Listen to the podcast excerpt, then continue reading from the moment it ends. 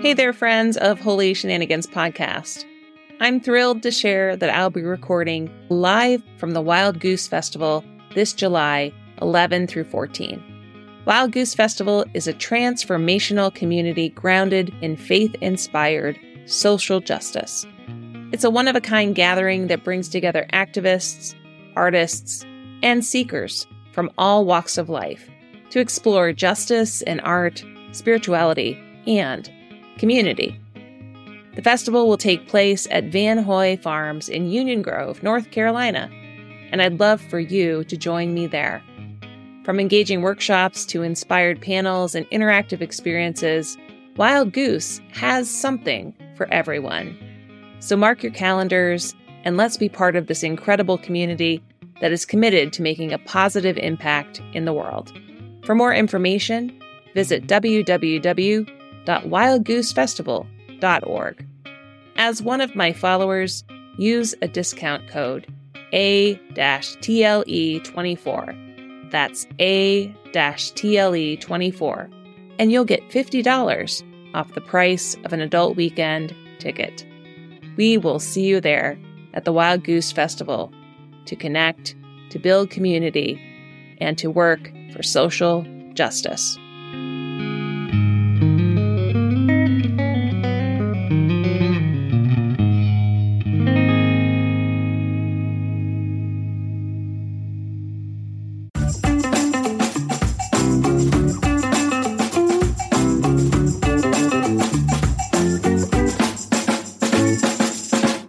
Holy Shenanigans.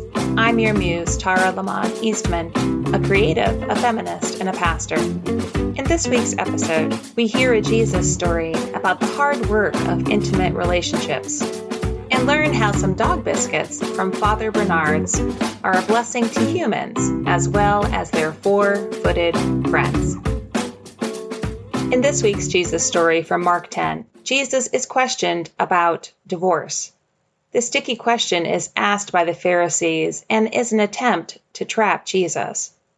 While we could go and spend a long while unpacking this debate over divorce in this lesson, it's important to first understand that marriage in Jesus' day was quite different than it is today. In Jesus' day, when a woman was given a letter of divorce, it could be done on a whim, over a cold meal, or having done anything or nothing to cause her husband to call for this separation. If that letter was given, the woman was dismissed, literally abandoned, and in many cases left with nothing no money, no resources, and not even her children. In Jesus' time, women were most unfortunately treated as property in what was their institution of marriage. The letters of divorce that the Pharisees were speaking of could be a way for men to trade out their wives on a whim and lead to great suffering and isolation for these women. And so Jesus responds to the Pharisees in this slippery debate about Moses and divorce with this A man shall leave his father and mother and be joined with his wife, and the two shall become one flesh so that they are no longer two, but one flesh. Therefore, what God has joined together, let no one separate. If two married folks become one flesh, why would one flesh do itself harm?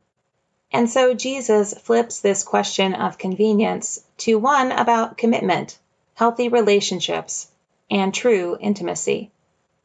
Because how could they be so quick to cut off, to divorce, to harm their own selves. Jesus calls the Pharisees out on this cruel practice of divorce on a whim and challenges them to see the marriage relationship as sacred. Jesus calls the Pharisees and all of us to think about our relationships with one another with tenderness. And while today's lesson begins with the intimacy of marriage, I don't think our conversation should stop at this particular space. As Jesus speaks out against the hardness of heart that was leading to the abandonment of many women on the whim of their husbands, he moves on to the blessing of the little children and speaks up to the hardness of heart of his own disciples. They had tried to stop these children from seeing Jesus and being blessed by Jesus. Jesus stops that hard hearted, bumpy road stuff in its tracks. The children were yet another group of especially vulnerable people in his day, and he removes the barriers of their blessing. He says, Let the little children come to me. Do not stop them. For it is such as these that the kingdom of God belongs. Jesus, in his response to the question about divorce and in the blessing of the children, lifts up the vulnerable, those people most at risk for harm or lack of resources. Jesus calls those with the resources to care for the little ones and to welcome them to the kingdom of God. All of this talk about blessing leads me to tell you about a ministry from my hometown called Father Bernard's Biscuits. Father Bernard's Blessed Biscuits is a partnership between the Mental Health Association in Chautauqua County and Jamestown's St. Luke's Episcopal Church. It is a new social enterprise and is created to support people in recovery as they return to work. This project, that produces actual dog biscuits, serves as a training ground for participants to put them on a successful career path by developing and reinforcing skills like resume building, interviewing, financial management, and communication. Technically, this enterprise is producing dog biscuits.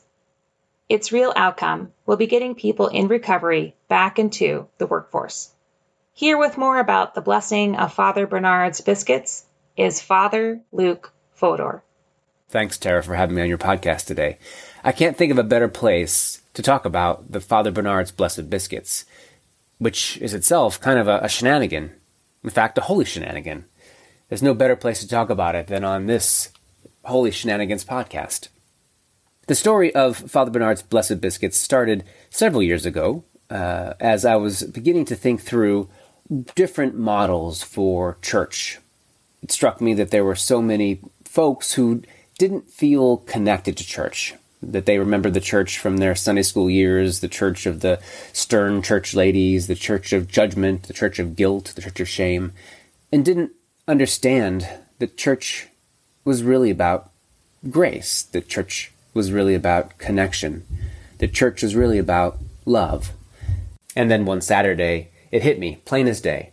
We were hosting a well pet pop up clinic in our church that was put on by the Humane Society. And as I watched each owner of their four legged friend come in and leave, I saw the very emblem of love and connection, and also a means for the church to serve its community and to be a place for connection.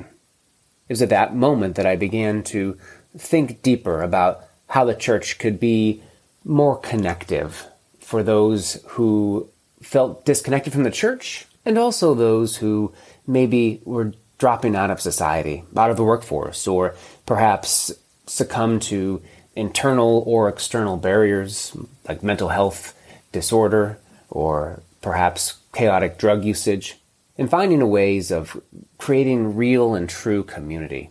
It was out of this context that Father Bernard's Blessed Biscuits came into being as a means of creating a social enterprise to connect folks back to the workforce while we connected and celebrated the power of love and the power of connection. It's often said that the opposite of addiction is connection. I think we could also say the opposite of unhealth is healthy connection. And Father Bernard's is really about celebrating the connection that's possible as we find new ways of coming together, not only as a church, but as a community. Father Bernard's is really a partnership between the Mental Health Association of Chautauqua County and St. Luke's Episcopal Church in Jamestown, New York. The goal of it, of this endeavor is to find ways of putting people back to work who've felt disconnected or maybe less self worth because they're not engaged in something that takes them outside of themselves.